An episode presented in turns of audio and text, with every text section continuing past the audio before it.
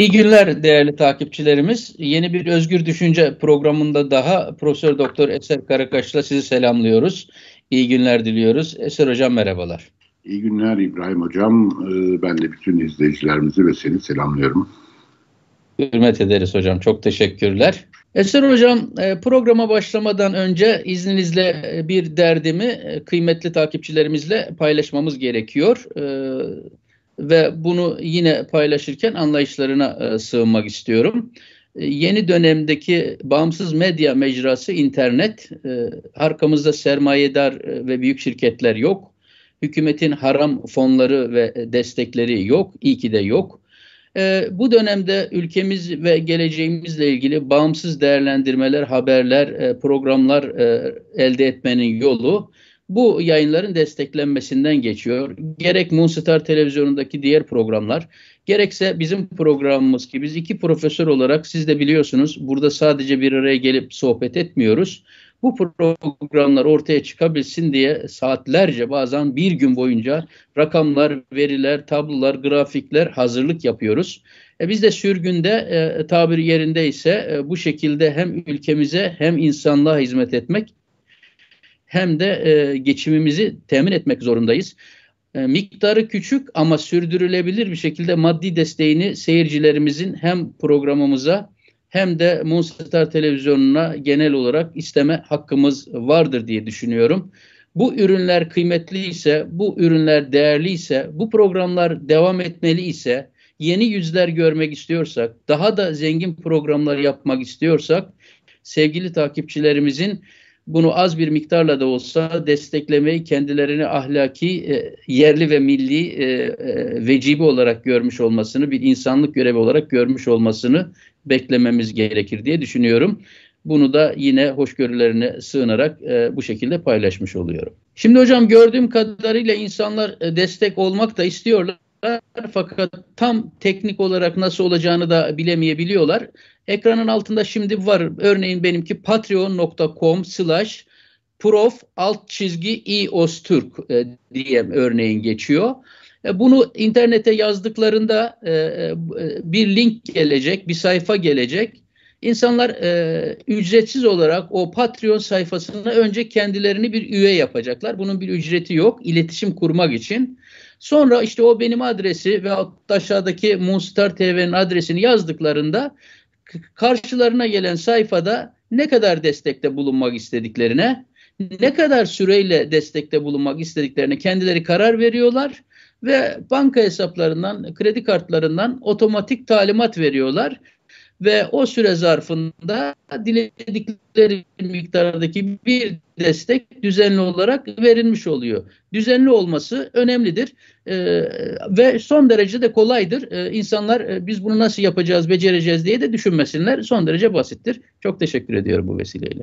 Ee, hareketli haftalar devam ediyor. Ee, Avrupa'da soğuklar da devam ediyor ama Türkiye kadar e, feci değil durumlar. Ee, şimdi hocam e, bu haftayla ilgili olarak ben e, her hafta e, birbirini aratmayan cinsten Türkiye'de e, gelişiyor evet. olaylar. E, ben böyle düşününce şu cümle geldi aklıma. Yani 2022 yılının başındayız. E, 21. yüzyıl başlayalı demek ki 20 seneyi bitirdik. Ama ben emin değilim. Türkiye sizce 21. yüzyıla girmiş gibi gözüküyor mu? 20. yüzyıla girmiş gibi gözükmediği gibi yani Türkiye bence nerede olduğunu dahi bilmiyor şu anda. Ben öyle bakıyorum. Tanımsız bir şeyde. Yani 21. yüzyılda Türkiye hukuktan, e, ekonominin en temel ilkelerinden bu kadar sapmışlık gösterirken dış politikada en küçük bir e, referansımız kalmamışken e, bunu bu tanımsız bir yerde. Türkiye buna kaos diyorlar. Kaos şey yani e, artık kaosun şeyi olmuyor. E, bir, bir zaman referansı yok bence kaosta. Hocam UFO, Türkiye bir UFO gibi geçiyor. bir şey. Evet evet yani bir şeyi yok yani bunun. Tanımlanamayan yani çünkü, bir varlık. Çünkü Dünyalı biraz öyle bir, biraz öyle evet evet evet evet evet. Yani e, şeyi çok iyi bulmuş. Kim bulmuşsa zamanında. Aslında senin en son verdiğin tanıma mesela bizim KKTC çok iyi uyuyor tanımlanamayan bir devletçik. Orada bir devletçik bir tek Türkiye tanıyor. Başka hiçbir ülke tanımıyor. Azerbaycan bile tanımadı yani. Ondan sonra e, da böyle bir şah, bizimkiler şaha kalkıyorlar. Hadi tanıyor, herkes tanıyor falan diye ama hiç arkadan şey gelmiyor. Ses hatta bir ara Rusya tanıyacaktı da ben en çok ona güldüm yani. Rusya'nın KKTC'yi tanımasına çok gülmüştüm. Ondan sonra e, e, ama ona bizimkiler çok iyi bir tabirle yavru vatan demişler. Ben bu, bu tabiri çok seviyorum. Çünkü süper değil yani, mi? Doğru. Sü, süper bir Doğru. Ha, süper bir yavru vatan. Çünkü her şeyle müthiş bir benzeşme var arada. Ve Doğru. en son söylediğimiz gibi yani dünyayla kopukluk anlamında e, yavru vata, vata, vatan işte bize ne deniyor? Ana vatan mı denilecek artık buraya? Ondan sonra e, muazzam bir şey, şey içindeyiz. Benzerlik içindeyiz.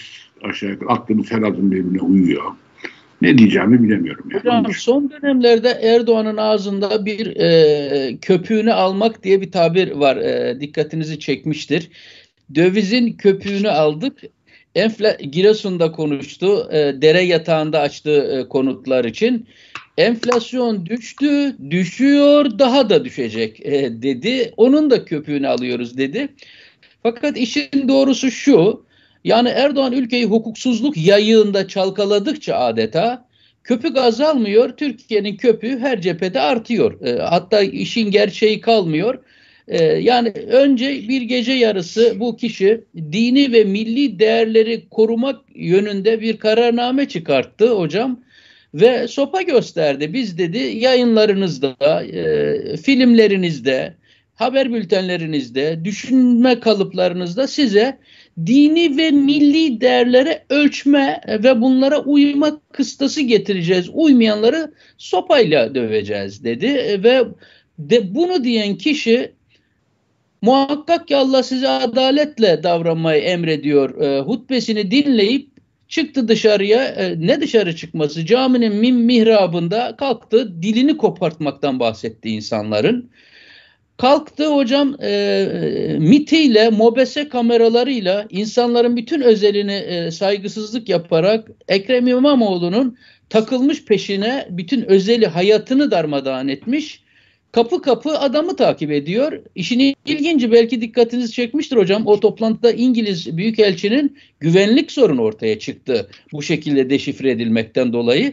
İngiltere Dışişleri Bakanlığı buna tepki gösterdi. Siz bizim Büyükelçimizin peşine böyle mobese, MIT, istihbarat takıp güvenliğini e, ayaklar altına alamazsınız ve e, sanki kıyamet kopmuş gibi yargısız infazlara tabi tutuldu. Ve hızını alamadı Erdoğan gitti Trabzon'da 10 e, yaşındaki bir çocuğu çocuk haklarını ayaklar altına alarak hocam siz bunları e, her e, zaman elinizde anayasa var. Ya bu çocuğun böyle meydana çıkartılıp da bu şekilde bir 75 yaşındaki bir insana hakaret ettirilmesi, siyaset malzemesi yapılması. Cumhurbaşkanının görevleri nelerdir hocam? Hani bunlar olabilir mi? Dil koparabilir mi bir cumhurbaşkanı? Yani istersen okurum yani. Meşhur 101. madde ama yani de, dediğim gibi açtım o çıktı. Yani yani şey yani şimdi, şimdi okuyacağım bunu gerçekten şimdi, ya siz Cumhurbaşkanı devletin başıdır bir kere. Cumhurbaşkanı devletin başıdır. Yürütme yetkisi cumhur. Şimdi devletin başı. Dolayısıyla devletin başının mesela o devletin tüm yurttaşlarına bir değer empoze etmesi faşizmin en şeyidir, belirgin özelliğidir. Sen devletin başısın. O devlete bağlı 84 tane yurttaş var. Sen o yurttaşa değer, o değerlerini şey yapıyor, empoze ediyorsun. Ya sen kim? Bir vatandaşa değer. Şimdi kanunlarda, ceza kanunlarında suç belirtilir. Suç. Bu başka bir şey. Suç işlersen bunun bir karşılığı olur. Bu da kanunla olur üstelik. Öyle şeyle olmaz yani. Değerler üzerinden suç olmaz. Buna karşı devletin başıysan o zaman buna suçun takibi senin görevin olabilir. Yani ama sen değer empoze edemezsin. Milli, manevi, başka. Şimdi Cumhurbaşkanı, devletin başkanı sıfatıyla Türkiye Cumhuriyeti'ni ve Türk milletinin birliğini temsil eder. Türkiye'de bugün minimum bak bütün muazzam Cumhur İttifakı'na muazzam bir iltimas geçerek yüzde elli diyorum Millet İttifakı tarafına. Şimdi müthiş de şey geçerek yani ne derler e, iltimas geçerek bunu söylüyorum. Zillet İttifakı diyor ya. Ya. Aslında ne diyor? Ya. Türk milletinin birliğini temsil eder diyor. Yani e, yarısından fazlasında zillet diyor ya. Yani anayasadaki görevlerine aykırı, uluslararası insan hakları normlarına tümüyle aykırı, çocuk haklarına aykırı, dini ve ahlaki değerlere aykırı tutmuş böyle bir adam bize dini ve milli olma kıstasları koymaya kalkışıyor. Muhtemelen biz yani Erdoğan'a benzersek bizim ağzımız bozulur zaten hocam. Yani bak şimdi o duyar duymaz resmi gazeteden indirdim o şeyi. Ve şu anda şeyimde e, bilgisayarımda yani şu anda konuştu, konuştuğum bilgisayardan e, önde duruyor o şey. E, genelge bu. Bir genelge bir Cumhurbaşkanlığı genelgesi. Şimdi milli ve manevi değerler mesela Berat Albayrak damat o da milletin bir parçası değil mi? Yani milli manevi değerlere uyacak. 2011 yılında Kanal İstanbul'un e, güzergahı üzerinde ya babama yakın belki babamın orada bir evi var ben de oraya belki küçük bir köy evi yapar da ileride otururum diye bir yer aldım dedi. Ama sonra anlaşıldı ki mesela orası şeye olmuş, e, imara açılmış geçen hafta. Şimdi bu mu milli ya da manevi değer? Manevi değer bu şekilde arsa kapatıp sonra onu imara açmak mı? Ben şimdi bütün bu şeyleri o zaman e, yani ihale yolsuzlukları mı? Korkunç ihale yolsuzlukları var.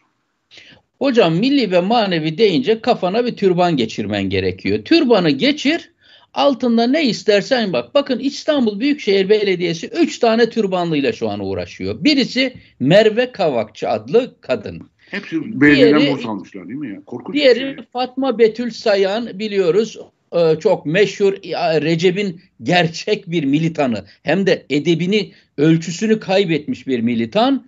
Üçüncüsü de Rabia Kalender İlhan.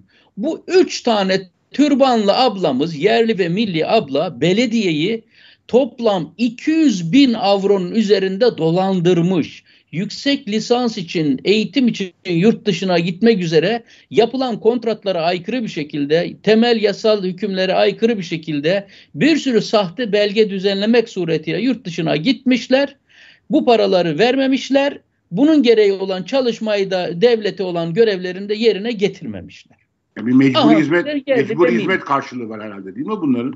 Yani belediyeden Olmaz bir mecburi hizmet karşılığı alıyor bu burs herhalde. Hocam ben en az 10 tane adam biliyorum ki mecbur hizmet karşılığı YÖK'ün bursuyla Amerika'ya şuraya buraya doktoraya gitmişler. Bir daha geri dönmemişler.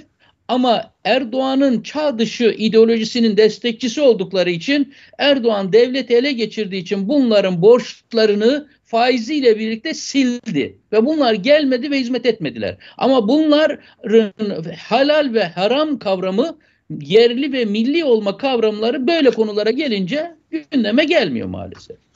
Şimdi o görev yine e, 104. maddede görev ve yetkileri derken mesela milletler arası antlaşmalar onaylar ve yayınlar diyor. Yani bu doğru milletler arası antlaşmalar bir anlamda e, şeyin e, Erdoğan'ın şeyinde e, tekelinde yani onayla, onu onaylamak ve yayınlamak resmi gazetede Erdoğan'ın görevi. Şimdi bu sabah öğrendik ki yani bugün tarihli bir karar. 1, 1 Şubat tarihli bir karar çıktı. İşte 20 civarında bunlara Selahattin Demirtaş da dahil bunların e, işte masumiyet deniyor değil mi? Siyasi parlamenter dokunulmazlıklarının, masumiyetlerinin kaldırılmasına te, neden olan bazı açıklamalarını Avrupa İnsan Hakları Mahkemesi ifade özgürlüğü kapsamına aldı. Bunların ifade özgürlüğü olduğunu söyledi ve dolayısıyla parlamenter dokunulmazlıkların kaldırılmasını hukuka aykırı buldu.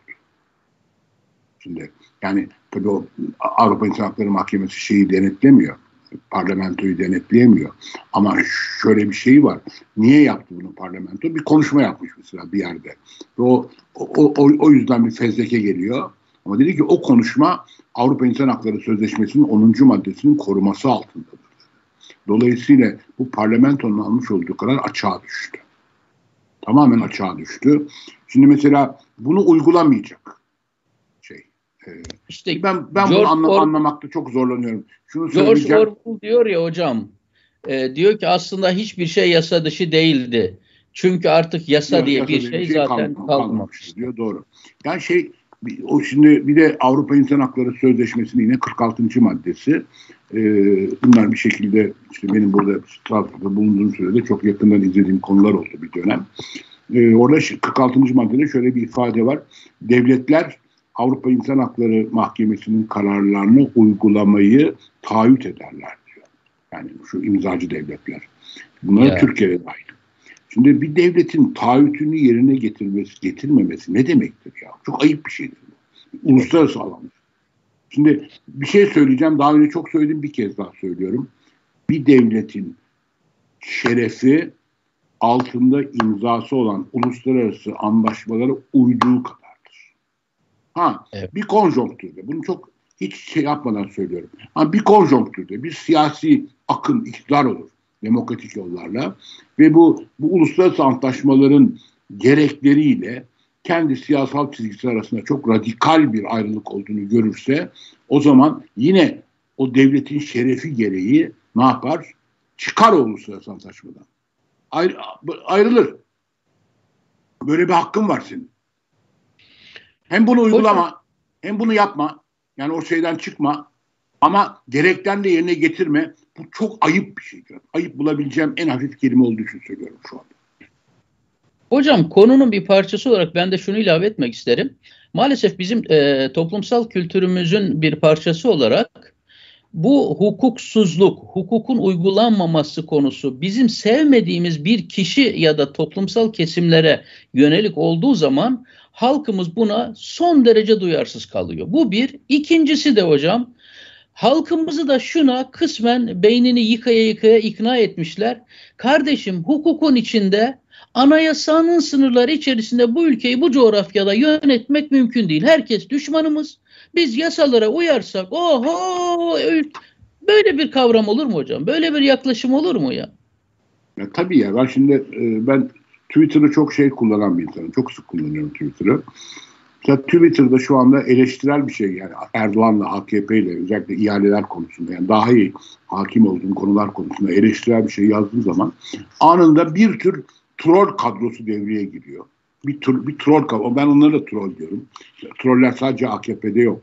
Mesela Erdoğan'ı çok sert eleştirdiğim bir tweetten sonra bana onlarca şey gelmeye başlıyor. Sen de zamanda türbanı savunmuştun. Bütün bunların sorumlusu sensin diye.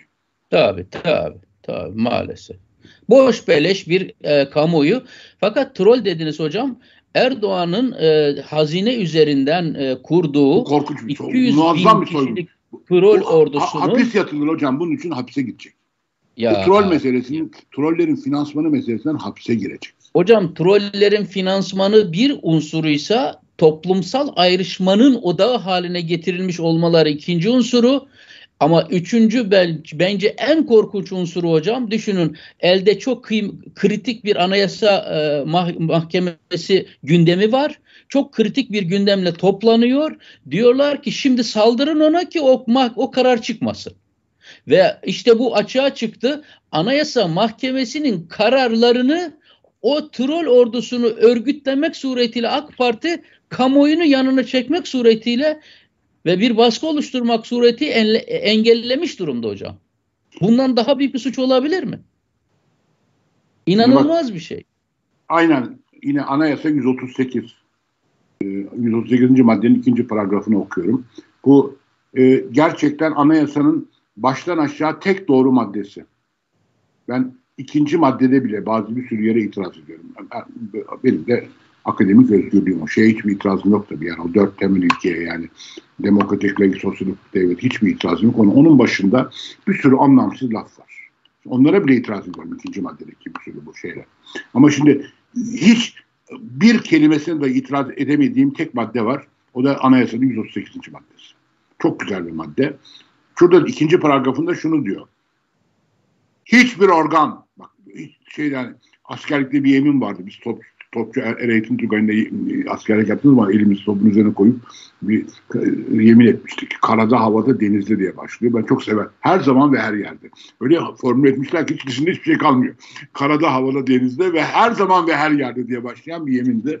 Çok severdim. E, Türk askerisiniz hocam. Başka ne olmanız ha, gerekir? On, ondan sonra. Bak şimdi bu da. Hiçbir organ, makam, merci veya kişi yargı yetkisinin kullanılmasında mahkemelere ve hakimlere emir ve talimat veremez. Genelge gönderemez, tavsiye ve telkinde bulunamaz. Şimdi görevden alındı diye, yerine de Bekir Bozdağ geldi diye maalesef bizim muhalif cephenin yerden nereye koyacağını bilemediği Abdülhamit Gül Beyefendi e, daha hiçbir yargı kararı bile oluşmadan Sedef Kabaş'la ilgili neler söyledi.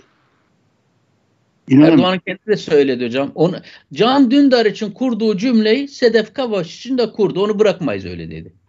O, o şekilde evet evet yani. Şimdi dolayısıyla e, şimdi bu şey varken mesela Sayın Cumhurbaşkanı her zaman bu maddeyi ihlal ediyor. Adalet Bakanları ihlal ediyorlar. Yani bir, yargı, bu maddenin üst başlığının adı yargı. Şimdi Cumhurbaşkanı ve Adalet Bakanı anayasanın yargı üst başlıklı maddesini sürekli ihlal ediyorlarsa hadi sen programı kapatıp gidelim yani ondan sonra. Ne konuşacağız ki? Evet. Ne konuşacağız ki ondan sonra yani? Hocam. Haklı olarak bu hukuk odaklı girişten sonra e, programa ekonomi ayağına yavaş yavaş e, geçelim izninizle.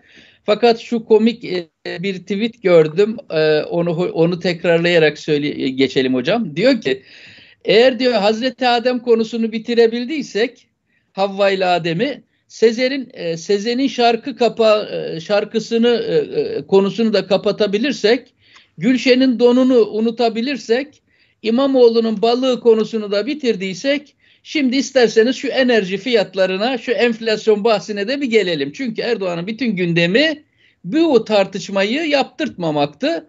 E, nitekim Erdoğan'ın e, haftanın yalanını e, buraya koyarak e, söyleyelim hocam. Erdoğan diyor ki ekonomimizi kur, faiz, enflasyon şer üçgenine hapsederek bizi aşımızla, işimizle, evlatlarımızın geleceğiyle tehdit ettiler. Bu oyunların hepsini de bozduk, bozacağız. Evlatlarımızın hepsi kuyruğa girmiş, sıraya girmiş Türkiye'yi terk etme yarışında hocam. Şimdi bu ne demek bu enflasyon, kur, faiz? Bunun anlamı ne? Şimdi ben şimdi e, mesela Fransa'da oturdu, oturduğum için şu anda e, ara sıra Fransız TÜİK'i, Fransız TÜİK'ine e, giriyorum. Her gün gibi bakıyorum şeye. Onu ana sayfasını açar açmaz daha hemen tepede en son enflasyon ve faiz, enflasyon, faiz bu verileri tek tek veriyor. Yani ekonomide bunlarsız bir ekonomi düşünülemez ki. Ha, orada kur yok. Çünkü euro, Fransa'da euro geçerli olduğu için belki dolar paritesini anında e, şeyden vermiyor birinci plandan. Ee, ama faiz ve enflasyonu veriyor. Hocam e, bir toplumun beynini peynire çevirdiğin zaman hiç zahmet çekmeden çok güzel laflar edebiliyorsun. Bak Erdoğan diyor şimdi 20 sene yönetmiş ülkeyi diyor ki ülkemizi faiz kur enflasyon e, hapsine aldılar. Kim almış? Enflasyonu kim yaratmış? Bizi açıkla. Faizleri Türkiye'nin sırtına kambur kim yapmış? Bizi açıkla. Bu nedir ya? Yani normalde sokakta gezen vatandaşın ya yine bugün şapşal şapşal konuştu demesi gereken cümleler kuruyor. Ama Türkiye medeniyet kıvamı buna uyduğu için fail göstermenize gerek yok. Hiçbir şey ispat etmenize gerek yok. Halkın muhayyilesinde, korkularında, tedirginliklerinde karşılığı olan laflar ediyorsunuz, yürüyüp gidiyorsunuz ondan sonra. Hocam, e, Maliye Bakanlığı sitesine girerseniz, yani izleyicilere söylüyorum bunu, e, en son 24 Ocak'ta yapılan, yani bir hafta önce yapılan e, hazine yerlerin şeyleri var. 23,5 şey e, faiz oranı. Yani e, hazine e, işte piyasa yapıcı bankalardan yüzde yirmi üç buçukla şey toplamış, kaynak toplamış. Demek Türkiye'nin faiz oranı yüzde yirmi üç buçuk. Dünyada en yüksek faiz oranından bir tanesi bu. Kim getirdi Hocam ben burada Türkiye'yi? Kim getirdi buraya, buraya Türkiye'yi? Yani. Mesela 2000, burada ben 2007'de araba... kaç 2007'de kaçtı faiz oranı? Tek haneliydi. Tabii. Tek haneliydi. Tabii. Hazine borçlanma faizi tek haneliydi. 23 buçuğa nasıl geldi? Kim getirdi? Dış güçler getirdiler değil mi? Tabii.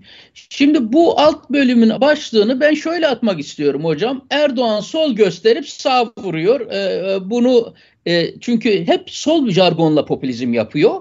Fakat davranışlarının hepsi sağ kapitalist bir davranış şekli olarak şekilleniyor. Mesela burada birkaç tane konuyu e, Erdoğan'ın sol gösterip sağ vurması başlığının altında özetlemek üzere 3-4 tane konu izninizle gündeme getirmek istiyorum.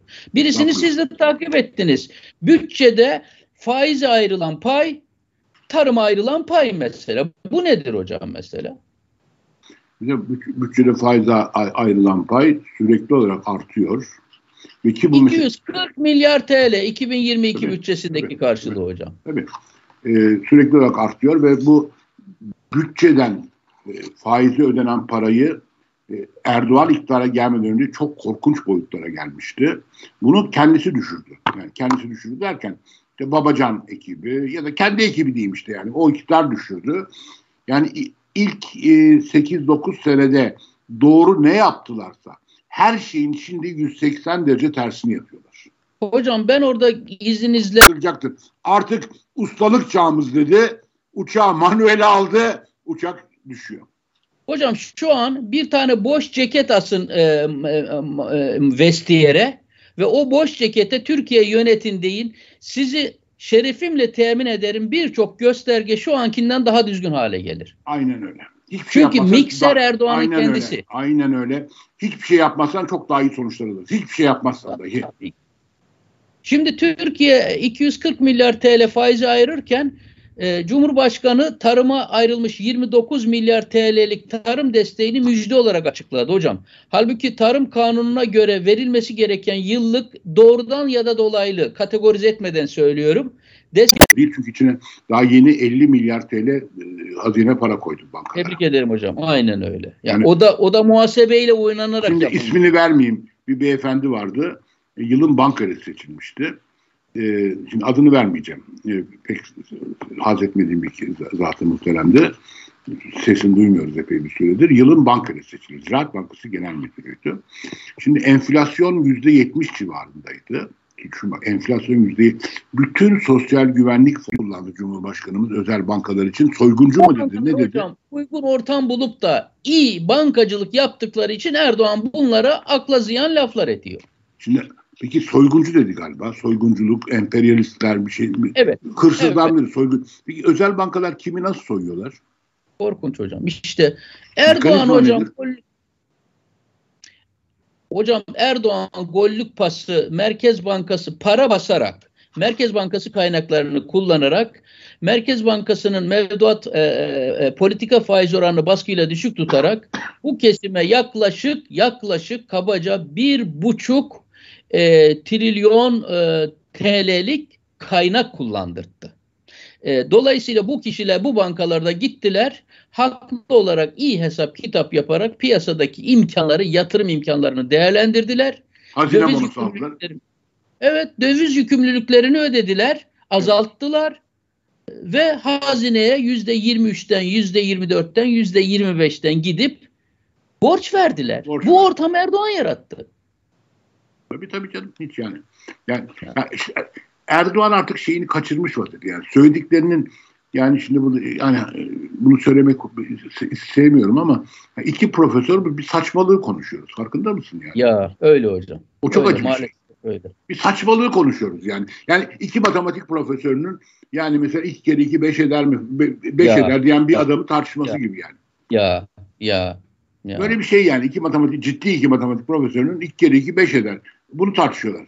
Yani bu komik bir durumdur. Bizim de yani Erdoğan'ın bu söylediklerini tartışmamız gerçekten ayıp bir şey yani. Hele özel bankalarla ettiği o lafa inanamadım. Dünyada ben bugüne kadar bir cumhurbaşkanı ya da bir başbakanın yani çok üst e, o ülkenin e, icra şeyinin yetkisinin en üst düzeyde kullanan bir kişinin kendi ülkesinin bankaları için bu lafları etti, ettiğini dünya tarihinde ilk defa duyuyorum. Hocam Türk bankacılık sektörünün şu performansı Erdoğan'ın ne kadar şapşal bir ekonomi anlayışına sahip olduğunu gösterir. Bütün imkanı, bütün ortamı bozup bankalar için çalışıp her türlü imkanı onların önüne koyup ondan sonra da manifaturacı Maliye Bakanı diyor ki ya bir baktık verdiğimiz kredilerin bugüne kadar verdiğimiz krediler hep daha taşa toprağa yatırılmış. Bundan sonra öyle olmayacak. Anam mı yatırttı o kredileri? Türkiye inşaat sektörü üzerinden kaderini kilitleyip bırakan kimdi de şimdi farkında mısın hocam? Kendi yaptıklarına görünmez bir düşman buluyorlar bir yerlerde. Hocam şimdi bir şey söyleyeceğim. Aklıma geldi bu sabah. Ya daha çok değil. iki ay, iki, iki ay olmadı galiba bu hikaye. Türkiye bir Çin modeli tartışıyordu. Bunu o da bütün ekonominin üst şeyi ne diyorlardı? Kurun ucunu açık bıraktık. İşte şunu yapacağız, e, cari fazla vereceğiz. Cari fazla üzerinden enflasyon düşüreceğiz falan deniyordu. Ne oldu bu tartışma? Bu Artık model cin modeli hocam. Çin gitti, cin modeli var. Cin Son modeli var. Şimdi Çin çok güzel bir e, kelime oyunu bu ya. Bayıldım. Çok güzel. Çin Çin modelinin yerine cin modeli geldi şimdi. Cin modeli ya, hocam. Cin Ali bir devlet düşünebiliyor musun? İki ay önce bunu bir biz artık bundan sonra şeyimizi böyle ben de zannettim ben de bir salaklık bende. Ben de ben bunu zannettim ki yani bu bir oturulmuş, düşünülmüş, hesaplanmış bir şey falan. Demek bir sabah kalkıyorlar böyle bir şey çıkıyor birisinin ağzından. Evet. evet Cumhurbaşkanı yakın birisinin ağzından. Hayda herkes onun peşine takılıyor. Ertesi gün başka evet. bir şey çıkıyor Cumhurbaşkanı'nın ağzından. Hayda hepsi Konu dikkat dağıtmak hocam. Baş gürültü çıkartmak. Gürültü patırtı çıkartmak. Gündemi baskılamak. Şimdi bakın bu sol gösterip sağ vurma konusunda üçüncü husus da tabii ki bu asgari ücretler artışından sonraki gelen e, şimdi hayat pahalılığındaki facia. Mesela bu iki nolu grafikte Selim Bey onu gösterebilir bize.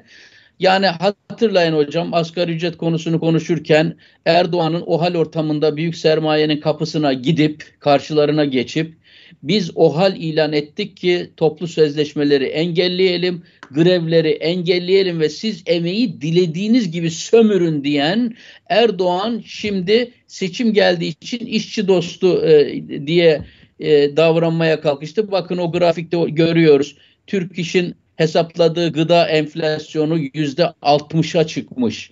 E, TÜİK'inki yüzde 44'lerde hala ve e, Türk Türk İş 4 kişilik aile için hocam bir hesap yapmış. Açlık sınırı bugün itibariyle asgari ücretin üzerine çıkmış durumda hocam. Asgari ücretin üzerinde bir açlık sınırı var. 4250 TL. Yoksulluk sınırı 3844 TL'ye çıkmış. Dolayısıyla %50 oranındaki asgari ücret ne kadar kalabildi hocam açlık sınırının üzerinde?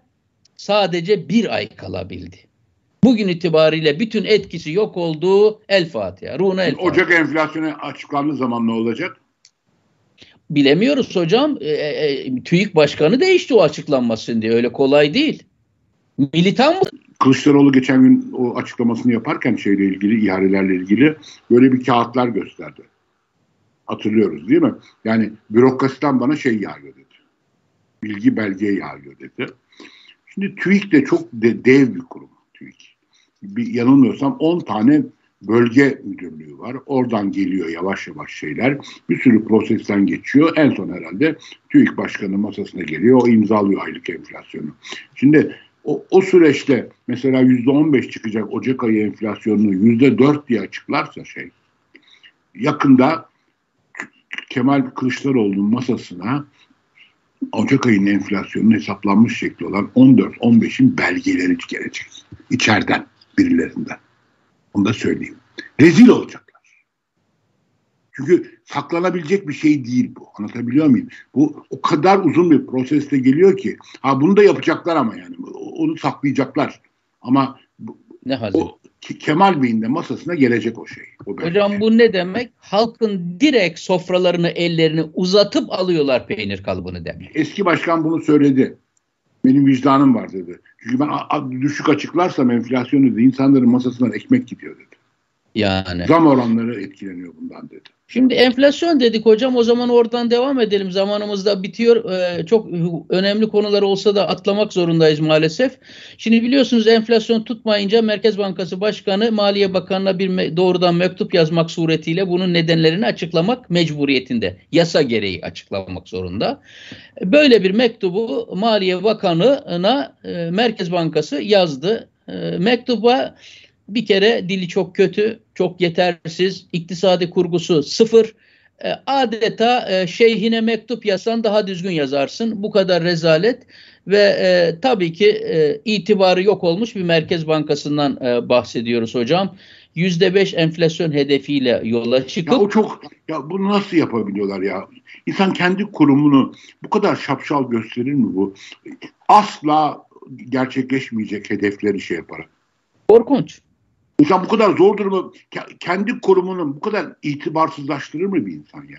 Hocam şu cümleyi nereye koyacağız ya? Benim hedefim yüzde beştir ama bugün itibariyle tahminimi açıklıyorum 9.4 olacaktır. Şimdi bu nasıl bir şeydir hocam? Ya hedef nedir, tahmin nedir? Tahminin 9.4 ise 9.4 yazmak zorundasın. Hedefinde olur zaten kafadan. Ama dört defa revize ettiler hocam. Onlar bakın revize sonra ne yaptılar?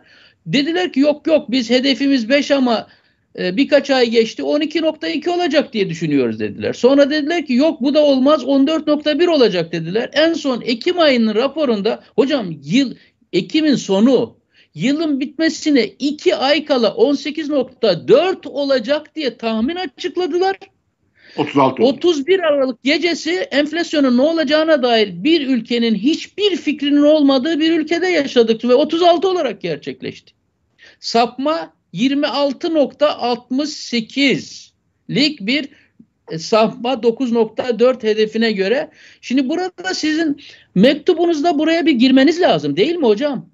Bu sanki böyle çok basit bir şeymiş gibi bilindiği üzere enflasyon hedefi hedeften sapmıştır diye o cümleyi kapatıp devamında biz bundan sonra şöyle çözeceğiz diye üç tane madde veriyor.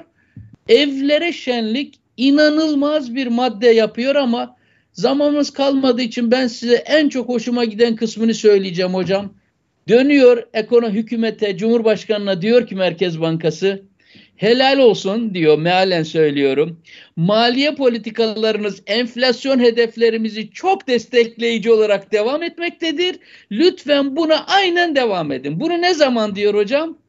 Kamu bankalarına 50 milyar TL'lik sermaye tamam, enjekte edip kredi garanti fonundan 60 milyar TL'lik yeni kredi paketlerin açıklandığı M1 kategorisinden paranın yüzde 75 arttığı bir ortamda diyor ki hem de diyor devam edin diyor. Lütfen vergilere devam edin diyor.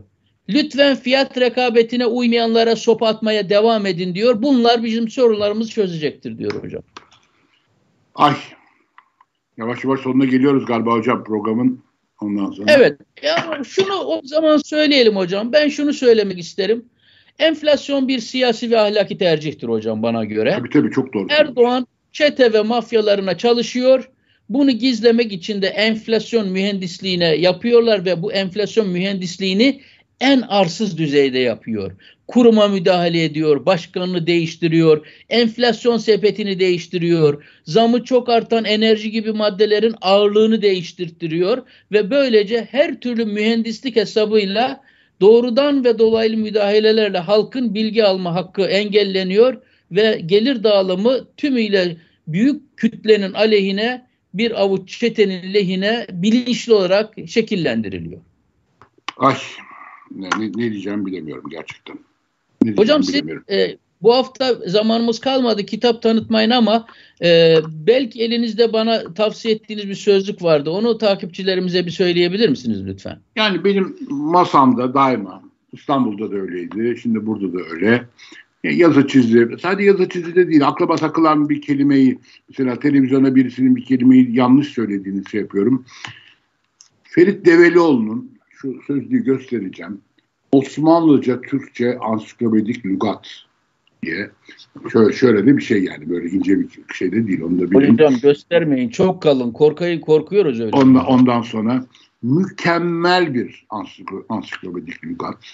Yani aşağı yukarı aklınıza takılan ne kadar e, anlamı konusunda tereddüt ettiğiniz kelime varsa bütün detaylarıyla burada öğrenebiliyorsunuz. Dolayısıyla e, ana diliniz Türkçe ise kendi ana dilinize.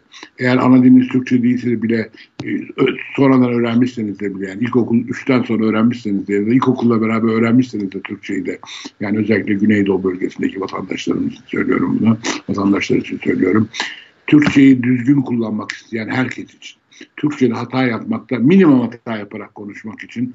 Yani yazdıkları çiz, el, ellerinin altında, masaların üzerinde böyle bir lügatin varlığı. Tekrar ediyorum Ferit Hocam Develi Cemil oldu. Meriç diyor ki lügatı olmayan bir toplum lisanı da olmayan bir toplumdur. Çok doğru söylüyor. Cemil Meriç de çok isnai bir isim dolayısıyla doğrudur. Yani söylediği. Çok Benim is- benim hocam e, çok hayran olduğum ve kitaplarını okurken kendimden geçtiğim e, bir kişidir. Cemil Meriç'in bir kitabını da burada bana sıra geldiğinde tanıtmak isterim. Tabii ki İnşallah. kütüphanemiz yıkıldı. İsterdim ki kalkayım kütüphanemden o Cemil Meriç'in o kitabını Aynen. alayım. Çizdiğim, not ettiğim yerleri açayım. 3-5 sayfadan örnek Bizim vereyim. gibi insanların bilgi bilgi şeylerini sıfırlamaya kalktılar. Alçakça. Tabii. Alçakça. Tabii. Yani Ben de ben de kütüphaneme ulaşamıyorum şu anda. Moğollar gibi yaktılar hocam. Yaktılar Aynen. Moğol istilası yaşadılar. Moğol istilası yaptılar. Ya, Yani korkunç şey. Fakat yine de hocam yine de Türk e, halkımızın e, duygularına tercüman olarak sizden bir talebim var. Bize lütfen bizi çok fazla germeden şöyle 20-30 sayfada dünyada her şeyi öğrenebileceğimiz bir kitap bulup bize tanıtın lütfen. Tabii estağfurullah. tabii tabii bizi seve seve. Yani Evet. ama öyle şeyler olmaz ama kolay kolay ama e, evet bizde böyle bir alışkanlık var doğru söylüyorsun. Şöyle duvara asacağız hocam böyle Tamam. işlemeli, nakışlı bir şeyin çantanın içinde alıp alıp bakacağız oradan. Tamam. Görüşmek üzere hocam. çok çok teşekkürler İyi hocam. Çok, çok çok çok sağ ol. Çok teşekkürler. Hürmetler. Herkese çok selamlar, saygılar.